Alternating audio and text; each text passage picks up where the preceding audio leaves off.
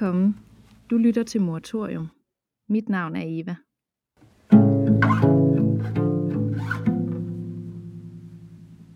I dagens afsnit af Moratorium skal du høre Thea, min medværts fortælling om at blive til som mor. Det er blandt andet en historie om en lykkefyldt graviditet, om at føle sig svigtet, når nye rollefordelinger rykker ind, og om at mærke en kærlighed, der skulle vokse. Det er også en fortælling om, at det der med at have det, som andre vil kalde et nemt barn, nu kan føles svært nok. Og så er det en fortælling om at føle sig udslettet og fremmedgjort over for sig selv og sin krop midt i symbiosen og kærligheden til datteren. Og om at skulle genfinde den der moridentitet igen og igen. Men først og fremmest er det Theas umiddelbare og ærlige fortælling om at blive mor, sådan som den fandt vej til moratorium præcis i dag. Havde vi spurgt hende en anden dag, så havde fortællingen sikkert lyttet anderledes. For sådan er moderskabet også. Det forandrer sig hele tiden på vej til at blive til på nye måder. Når du i dag kan lytte til Theas fortælling, så er det fordi, at vi i Moratorium tror på betydningen af at skabe rum, hvor mødre kan få en stemme og blive hørt. Og vi tror på vigtigheden i at lytte til de mange og forskellige former for moderskab. For moderskabet, det kan være svært at lige til. Det kan være smukt og brutalt. Det kan være naturligt og naturstridigt i én pærevælling. I moratorium, der forsøger vi at tale om det hele uden at dømme noget rigtigt eller forkert, for at skabe lidt mere plads i det der moderskab. Så læn dig tilbage og lad dig for en stund tage med i Theas fortælling. Her behøver du ikke vurdere eller sammenligne. Her kan du bare give dig selv lov til at lytte og være vidne til en kvindes moderskab. God fornøjelse.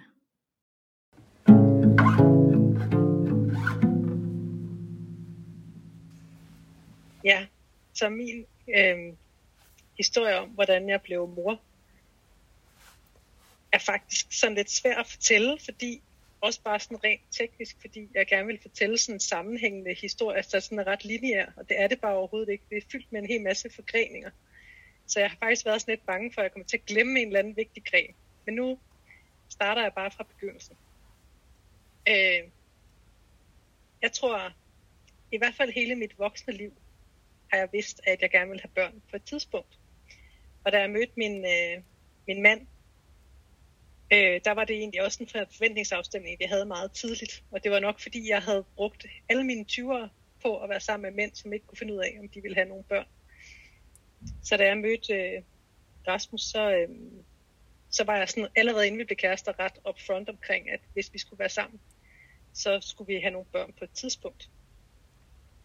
Og, øh, og han havde aldrig rigtig tænkt over det, men han havde altid forestillet sig, at det skulle han jo nok en gang. Og så var det ligesom den forventningsafstemning. Og så øh, glemte vi egentlig lidt om det igen, for der var ikke nogen af os, der var specielt skruk, eller havde specielt trang til at få børn.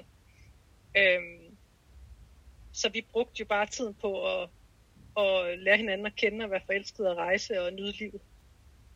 Og så på et eller andet tidspunkt, så, øh, så kom vi til at snakke om, at øh, det kunne godt være, at det var en god idé snart at begynde at tænke på det. Vi blev jo ikke sådan rigtig yngre, og nu, nu var vores liv egentlig også rimelig meget på plads, så måske var det egentlig meget smart snart at begynde. Så det blev sådan lidt en, en fornuftsbeslutning. Altså der var aldrig nogen af os, der sådan var helt vildt skruk og slet ikke kunne vente, eller havde den der indre trang til at formere sig. Og, øh, og jeg tror faktisk, det har været sådan et eller andet, jeg har skulle til lægen omkring et eller andet med noget prævention. Og det har formentlig i virkeligheden været det, der har ligesom sat i gang, om vi i virkeligheden bare skulle droppe øh, prævention. Så det var, så det var i høj grad planlagt. Det tog også noget tid. Altså, det er jo meget svært at vurdere, hvad der er lang tid, men det kan det jo godt være, når man først har taget en beslutning, uanset. Jeg tror, 9-10 måneder eller sådan noget.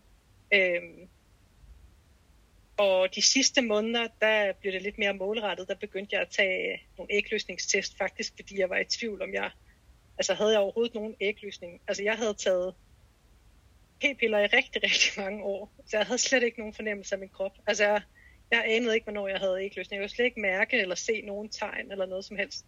Så jeg blev faktisk lidt i tvivl om, om, det overhovedet, om den overhovedet virkede.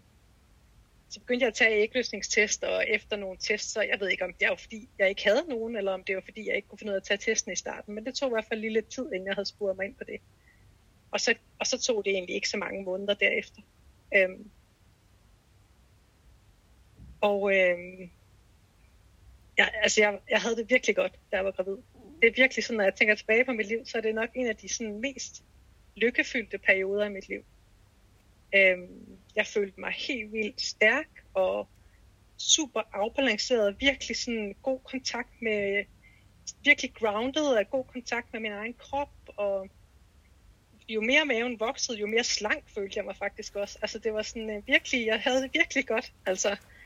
Øh, og jeg, jeg overvejede faktisk helt at sige nej til de der scanninger, man bliver tilbudt, fordi jeg bare følte, at jeg havde sådan en god fornemmelse af min egen krop, og jeg var egentlig lidt bange for, at der skulle komme et eller andet udefra og begynde at sætte nogle andre tanker i hovedet på mig. Men øh, det gjorde jeg selvfølgelig ikke. Det er, det er meget svært i Danmark at skulle sige aktivt nej til de der scanninger, man bliver tilbudt, synes jeg. Og, øh, og jeg tror også, det havde meget stor betydning for min mand faktisk, at han ligesom bedre kunne se, at der foregik noget inde i den der mave. Jeg havde det også virkelig godt, da jeg var gravid, fordi jeg følte sådan en kæmpe stor øh, samhørighed, altså med min mand. Jeg har, jeg har hørt nogle veninder, som er blevet gift, før de har fået børn, som synes, de oplevede det, efter de var blevet gift. Altså ægteskabet gjorde det der. Det ved jeg jo ikke noget om, fordi vi var ikke gift, men jeg, jeg følte virkelig, at med den der lille spire, jeg havde inde i maven, der havde vi skabt sådan et eller andet super stærkt bånd. Øhm, og jeg følte også det meget stærkt bånd til, til mit barn. Altså, øh, jeg, jeg, jeg havde en følelse af, at jeg kunne mærke hende længe før det giver nogen som helst mening, at jeg har kunne mærke hende. Men det var min egen fornemmelse. Øhm, jeg havde en meget tydelig fornemmelse af, at hun var derinde. Øhm, og jeg følte faktisk også meget stærk fællesskabsfølelse med, med vores familier. Det er det første barn, både min og i min øh, mands familie. Så der var meget stor positiv opmærksomhed omkring det. Øh, jeg var jo næsten 35, da jeg fik min datter, så der var også mange, der synes, de havde ventet meget utålmodigt på det tidspunkt i vores familier. Øhm, og jeg følte mig meget, jeg følte pludselig, at jeg delte nogle erfaringer med min mor og med alle andre kvinder, der har prøvet at få børn. Og, altså jeg følte virkelig nogle meget stærke fællesskabs samhørighedsfølelser i den der periode. Øhm, og jeg kan blandt andet huske, jeg, jeg dukkede sådan nogle minder op, da jeg begyndte at tænke på den her historie. Jeg, tænkte, jeg kan huske, da jeg var cirka halvvejs henne, der var vi på ferie, Rasmus og mig, i øh, Grækenland. Og jeg kan huske den der følelse af at ligge jeg havde købt sådan en graviditetsbadedragt. Min mave var overhovedet ikke stor nok til at behøve det, og jeg ved ikke, om man nogensinde behøver det, men jeg, jeg svælgede så meget den der graviditet, at jeg simpelthen kastede mig ud alt, hvad jeg kunne komme i nærheden af. Og, øh, og jeg kan huske, at jeg lå på sådan en øh, liggestol på en strand, og kunne mærke de der varme solstråler på min hud, og den kølende vind, der ligesom også blæste på huden, og øh, den der fornemmelse af den der lille spire inde i maven, og Rasmus, der lå ved siden af med en bog i hånden, som han, som han altid havde dengang den der øh, følelse af, at det bare var os mod verden-agtigt. Øh, det, var, det var meget sådan, ja, meget stærk lykkefølelse for mig. Øh, og jeg havde også det, som alle folk altid kalder en let graviditet. Altså jeg havde, ikke, jeg havde stort ikke set ikke nogen gener. Jeg havde i starten var meget træt, og jeg kan huske den der fornemmelse af at sidde på kontoret klokken to og næsten begyndte at græde ved tanken om, at jeg skulle cykle hjem om to timer, fordi jeg synes, jeg var så træt. Jeg vidste ikke, hvordan jeg skulle klare det. Og jeg havde altså halvanden kilometer på cykel hjem eller sådan noget. Men, og jeg havde også kvalme i starten, men jeg tror, min mor havde det så slemt i sin graviditet, at jeg havde forestillet mig noget meget værre, så det føltes egentlig helt okay. Og det gik jo også over efter det første øh, semester, eller trimester. Så jeg havde ikke rigtig nogen gener. Jeg fik aldrig sådan særlig meget plukvejer eller vand i kroppen, eller sure opstød. Jeg blev ved med at sove rimelig godt og sådan nogle ting. Så jeg tror også, jeg havde relativt meget overskud i min graviditet. Øhm, og noget af den sidste tid, jeg var på arbejde, der havde jeg en del sådan nogle sene dage, hvor jeg sad på kontoret, både for at slutte nogle ting af, også, men også fordi jeg bare virkelig nød at være på arbejde, inden det ligesom skulle slutte igen. Og jeg havde sådan både min chef og kolleger, der kom og sagde, du skal ikke sidde her nu, og skal du ikke hjem, og er du ikke træt? Og der var også en gang, hvor jeg kravlede op i sådan en vindueskamp for at lukke et vindue, og hvor en af mine kolleger også sådan løb over og sagde, ej Thea, det må du ikke, og får du ikke pluk ved og sådan noget. Og det gjorde jeg ikke. Altså, jeg havde det virkelig godt, og jeg havde ikke nogen, jeg oplevede ikke sådan generet af den der mave. Øhm, og sådan fortsatte det egentlig også med min fødsel. Jeg oplevede selv, at jeg havde en helt vildt normal og let fødsel. Jeg kan godt se bagefter, både når jeg sådan læser min journal, men også når jeg taler med andre kvinder, som har haft en fødsel, der minder om min, at der er andre, der har oplevet det meget mere dramatisk, det samme forløb. Men jeg oplevede det meget roligt og meget normalt. Jeg takker virkelig de der jordmøder, der var på arbejde, da jeg skulle føde, fordi de var helt fantastiske til ligesom at skabe den der stemning af, det havde jeg helt fuld styr på. Så jeg var derhjemme det meste, eller ret lang tid. Øhm, jeg, jeg selvfølgelig gjorde de der vejer ondt, men jeg, de, var, de gjorde slet ikke så meget ondt, som jeg havde ligesom forestillet mig, at det ville gøre. Øhm, og da vi kom ind på Rigshospitalet, var jeg også allerede i aktiv fødsel, altså ret udvidet og kom direkte på fødestuen. Øhm, snakkede stille og roligt med jordmoren om, hvad mine ønsker var og så videre. Og øhm, altså, det var selvfølgelig ikke, fordi det var nemt. Altså, selvfølgelig gjorde det også pisse ondt, og var helt vildt... Øh, øh, jeg, jeg var faktisk også altså, i det hele taget pisse bange for det der med at skulle føde, om jeg kunne finde ud af det, og hvad der nu, om der vil gå ting galt og sådan noget. Og jeg kan huske blandt andet sådan noget med, at jeg havde brugt lang tid på at forberede Rasmus på, at så kan jeg nok godt lide, hvis du masserer mig sådan, og så vil jeg nok gerne have, og jeg kunne bare lige pludselig overhovedet ikke have, at han skulle røre ved mig, han skulle bare gå væk. Så sådan, selvfølgelig var min fødsel også sådan, men overordnet set, når jeg tænker tilbage på den, så, så husker jeg det som sådan en ret rolig øh, fødsel, hvor jeg selv var rigtig meget med, og hvor de lyttede rigtig meget til mig.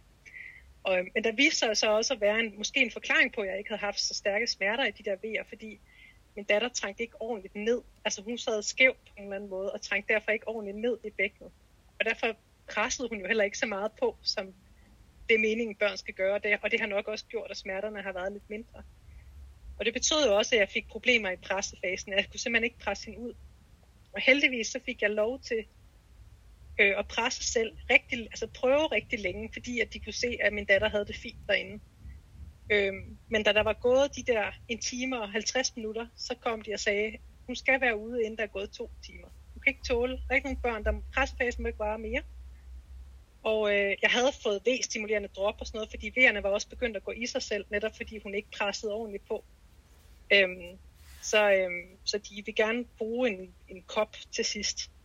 Og øh, jeg havde sagt flere gange, at det noget, det jeg var allermest bange for, det er ret absurd, for der kunne gå meget, meget flere ting galt, men jeg var virkelig bange for at sprække rigtig meget. Og det tror jeg igen også er min mors fødselshistorie, som sidder rigtig meget i mig på det punkt. Og så havde jeg også nogle veninder, der var spræk, altså virkelig, hvor det jo virkelig var sprækket meget. Så det var jeg bange for, og derfor sagde jordmoren, at hvis vi gik i gang med at bruge koppen nu, så kunne de nøjes med at bruge den til at holde min datter. Problemet var, at jeg kunne godt presse hende ned, men så var der så lang tid mellem min vejer, at hun nåede at glide helt tilbage, inden jeg skulle presse igen. Så hun kom ikke fremad. Så øhm, de ville bruge koppen til bare at holde hende fast, så hun ikke gled tilbage, men så kunne jeg selv få lov at presse hende ud. Øhm, og det er egentlig lidt på den måde, jeg følte, at, at, jeg, at der blev lyttet rigtig meget til mig, og at tingene skete på min måde, også selvom tingene måske blev anderledes, end jeg lige havde troet, de ville være. Så jeg havde en rigtig god fødsel, følte mig rigtig tryg og godt informeret og inddraget hele vejen igennem. Og det var også helt vildt fantastisk at få hende op på brystet. Egentlig også bare fordi jeg var sindssygt lettet over, at nu var det over. og, og jeg følte sådan en ret stærk samhørighed med hende og med Rasmus igen, lige da hun kom ud.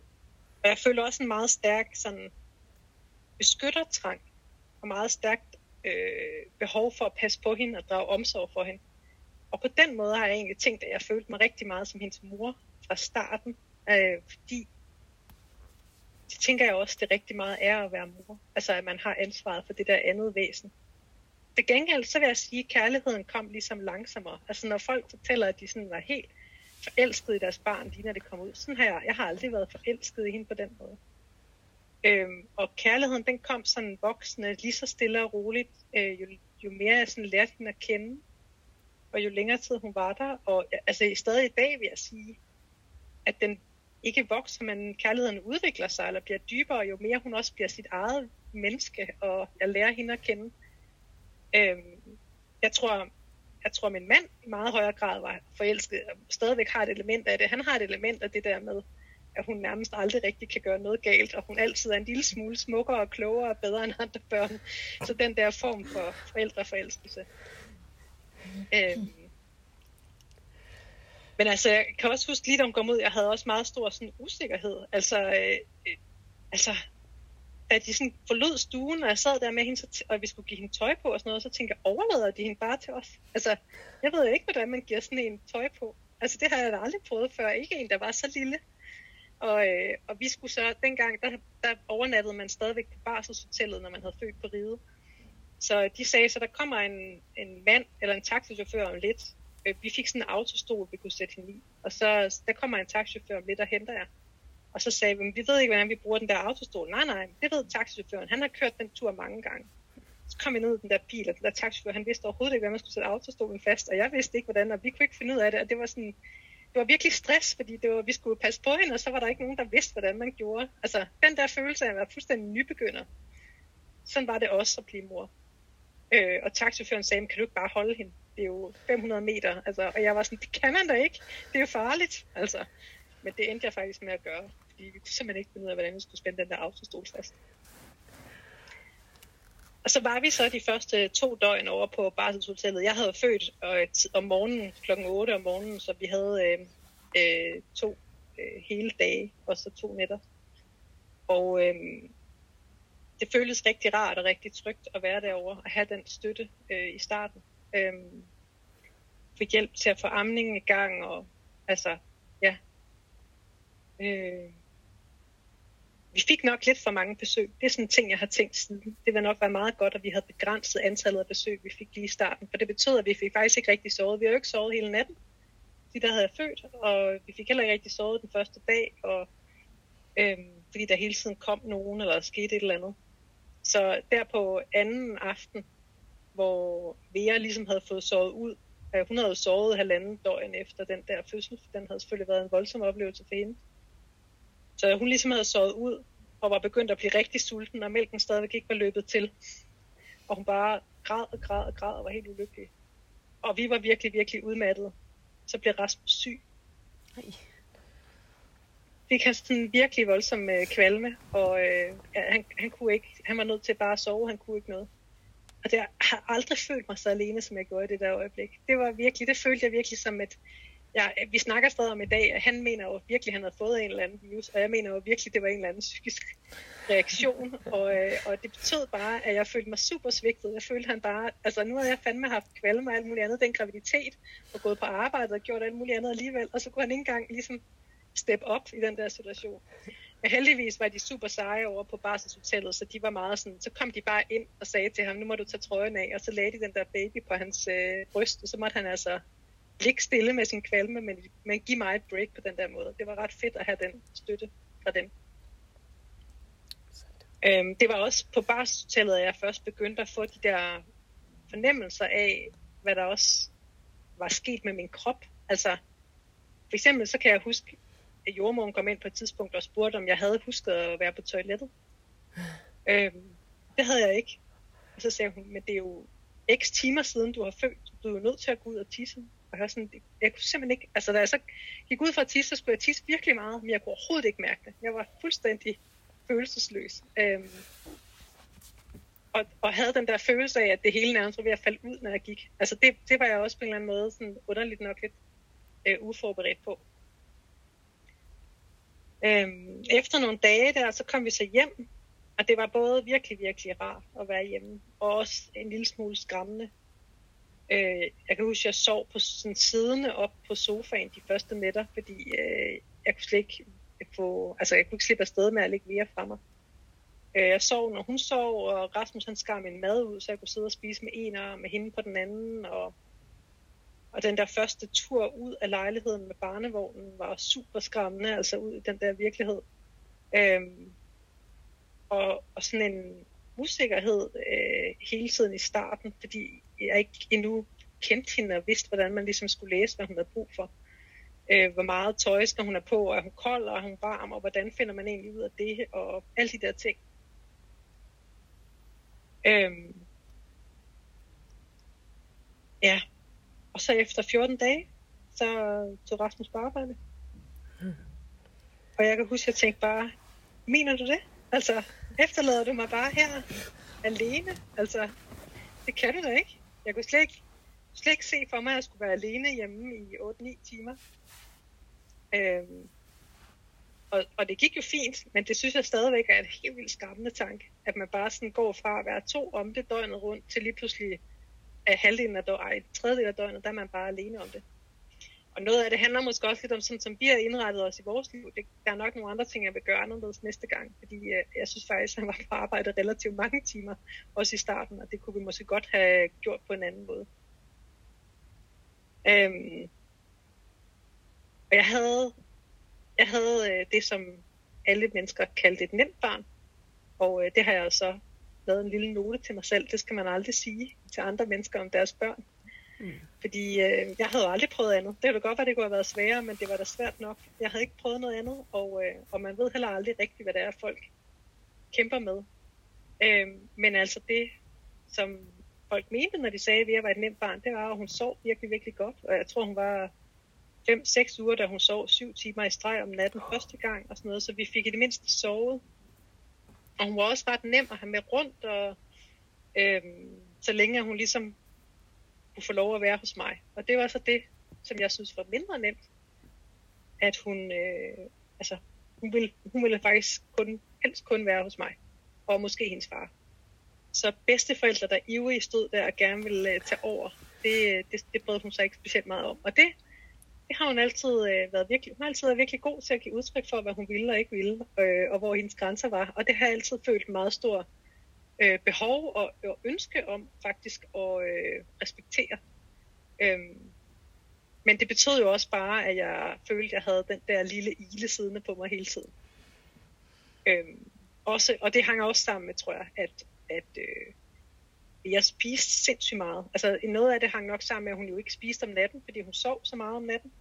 Eller hun spiste ikke meget om natten. Og så tror jeg heller ikke, vi var særlig gode til det der amning. Jeg, jeg ved ikke rigtigt, øh, hvad det egentlig handlede om. Om min mælk ikke løb særlig hurtigt, eller om hun ikke var særlig effektiv til at spise. Men amningerne tog enormt lang tid. Altså så var andre, for eksempel i min mødergruppe, de lige kunne fodre deres barn på 10-15 minutter, så ville vi gerne bruge øh, 45 minutter til en time, måske en halv time. Og så spiste hun også virkelig ofte, fordi hun jo ligesom skulle kompensere for det der natte, øh, manglende natspisning. Så jeg, jeg, jeg følte virkelig, at hun øh, hang i de der bryster rigtig meget af min vågne tid, eller vores vågne tid. Og at, øh, ja, altså, øh, sådan, det er sådan en symbiose, ikke, med, med, med, med, eller jeg har følt det som sådan en symbiose med, med hende, som jo altså på mange måder er meget sådan fyldt med nærhed og, og alle mulige andre gode ting.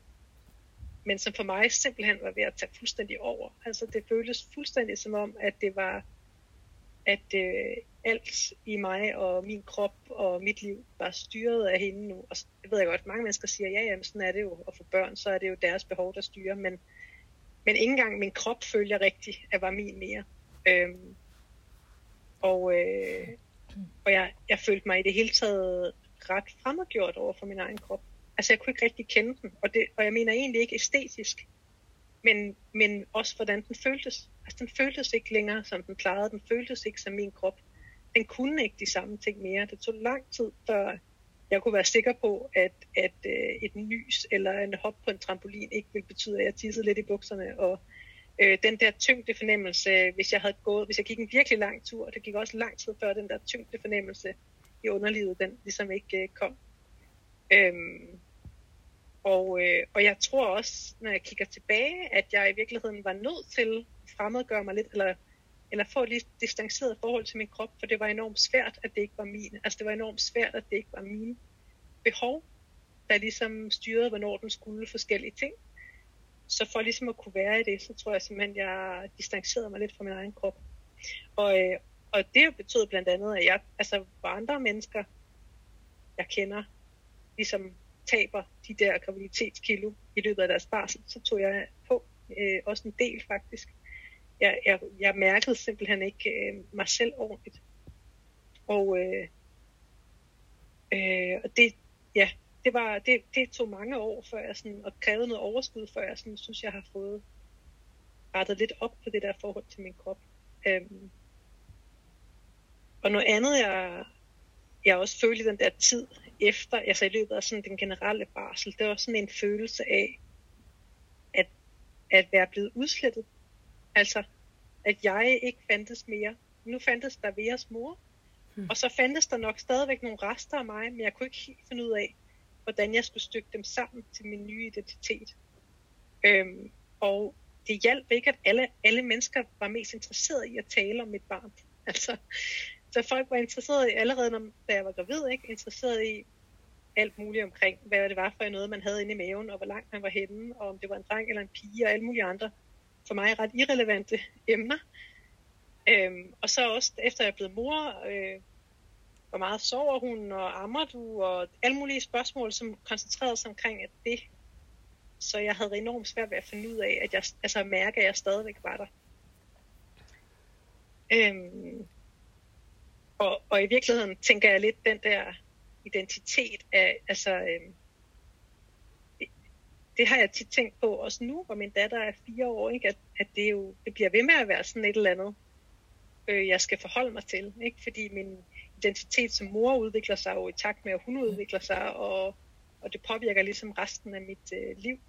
Øhm, ja, så havde jeg det, og jeg havde det svært med det der med, når andre ligesom reducerede mig til kun at være mor. Altså, at der ikke var nogen, der ville snakke med mig om noget andet, eller det passer heller ikke, men hvis man var til familiemiddag eller et eller andet, så var det ligesom det emne, som folk jeg tidligere har diskuteret politik, eller alle mulige andre spændende ting med, så handlede alting om det der med at være mor. Og jeg trængte bare så meget til at få en pause fra det.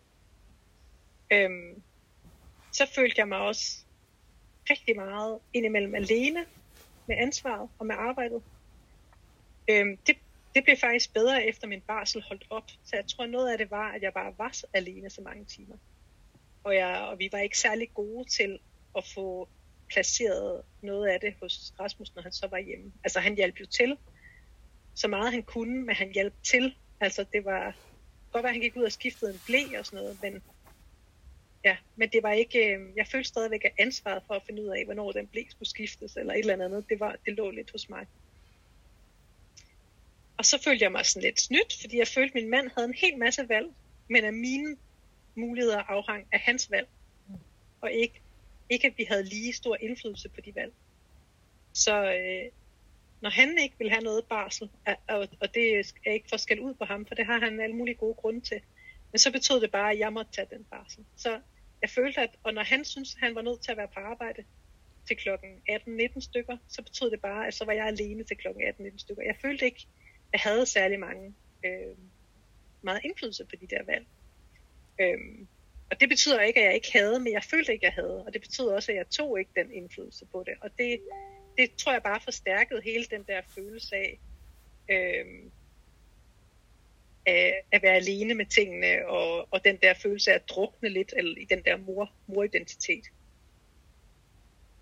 Følte jeg mig også lidt fanget i andres forventninger. Altså sådan noget med, at folk siger, ej, men du kommer helt automatisk til at prioritere anderledes, når du bliver mor.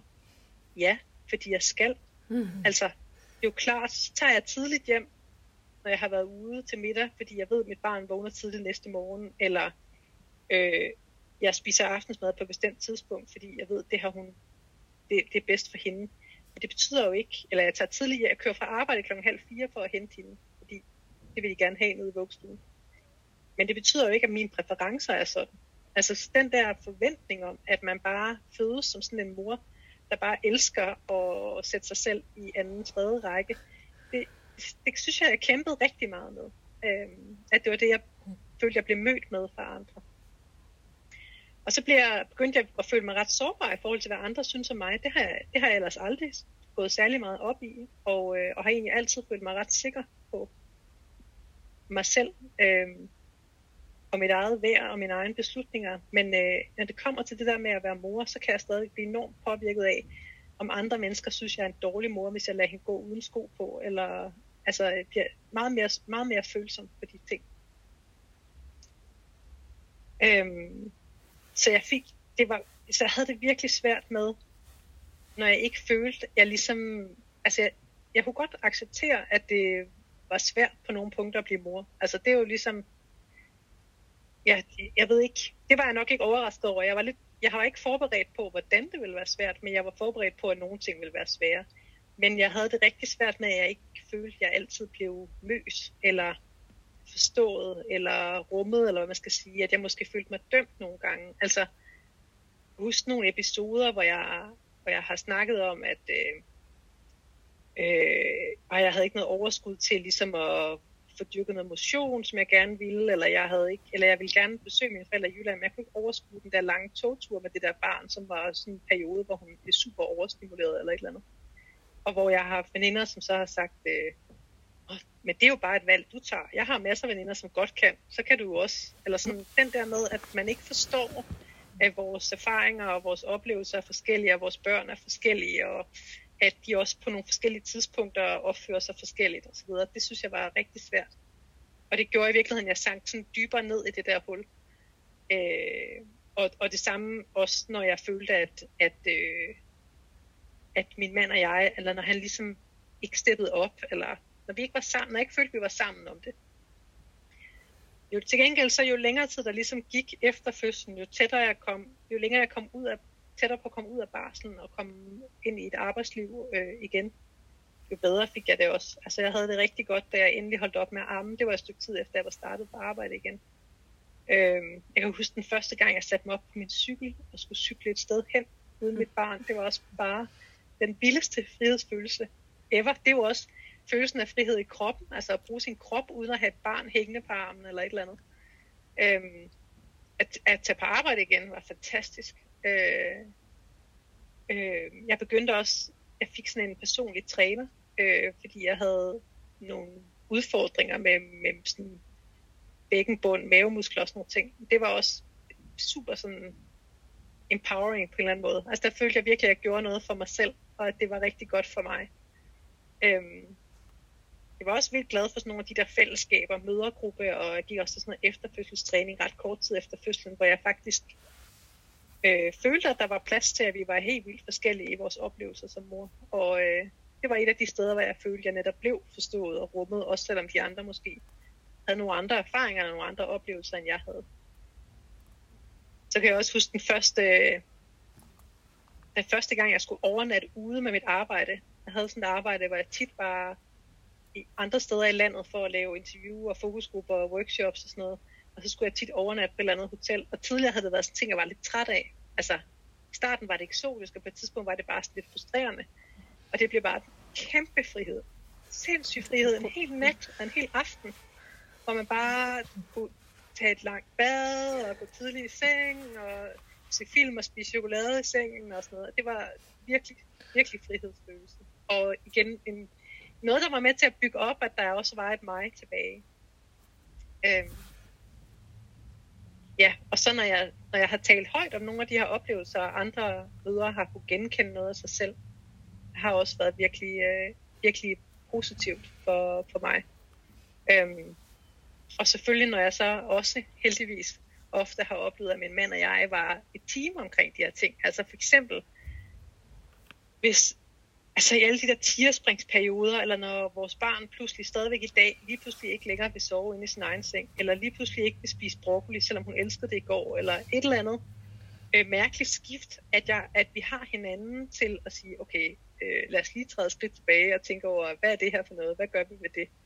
Altså, jeg ikke skal være alene om alle de der beslutninger og overvejelser, det, det er jeg virkelig, virkelig taknemmelig for.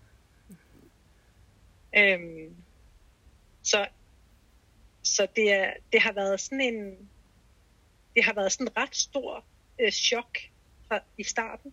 Måske ikke lige de allerførste dage, men ellers ret tidligt. Og så har det været sådan ret svært hele min barsel igennem, og lidt svært efter. Men det blev sådan gradvist lysere i virkeligheden. Jeg synes gradvist, jeg fandt mig selv mere og mere i det. Øhm, og jeg tænker, jeg tænker når jeg prøver sådan at tage den positive hat på, så tænker jeg, at det er det vildeste øh, sådan selvudviklingsprogram, man ligesom kan købe, havde jeg sagt, hvis jeg kan købe et barn. Men det er, hvis man vil det, altså så kan man, altså jeg kommer til, aldrig til at lære så meget af nogen, som jeg gør af mit barn. Men det er fandme også hårdt arbejde. Men det er lidt, det er lidt sådan, jeg prøver, når jeg, når jeg synes, det er lidt hårdt, så prøver jeg at tænke på det på den måde. At hun prøver at lære mig noget.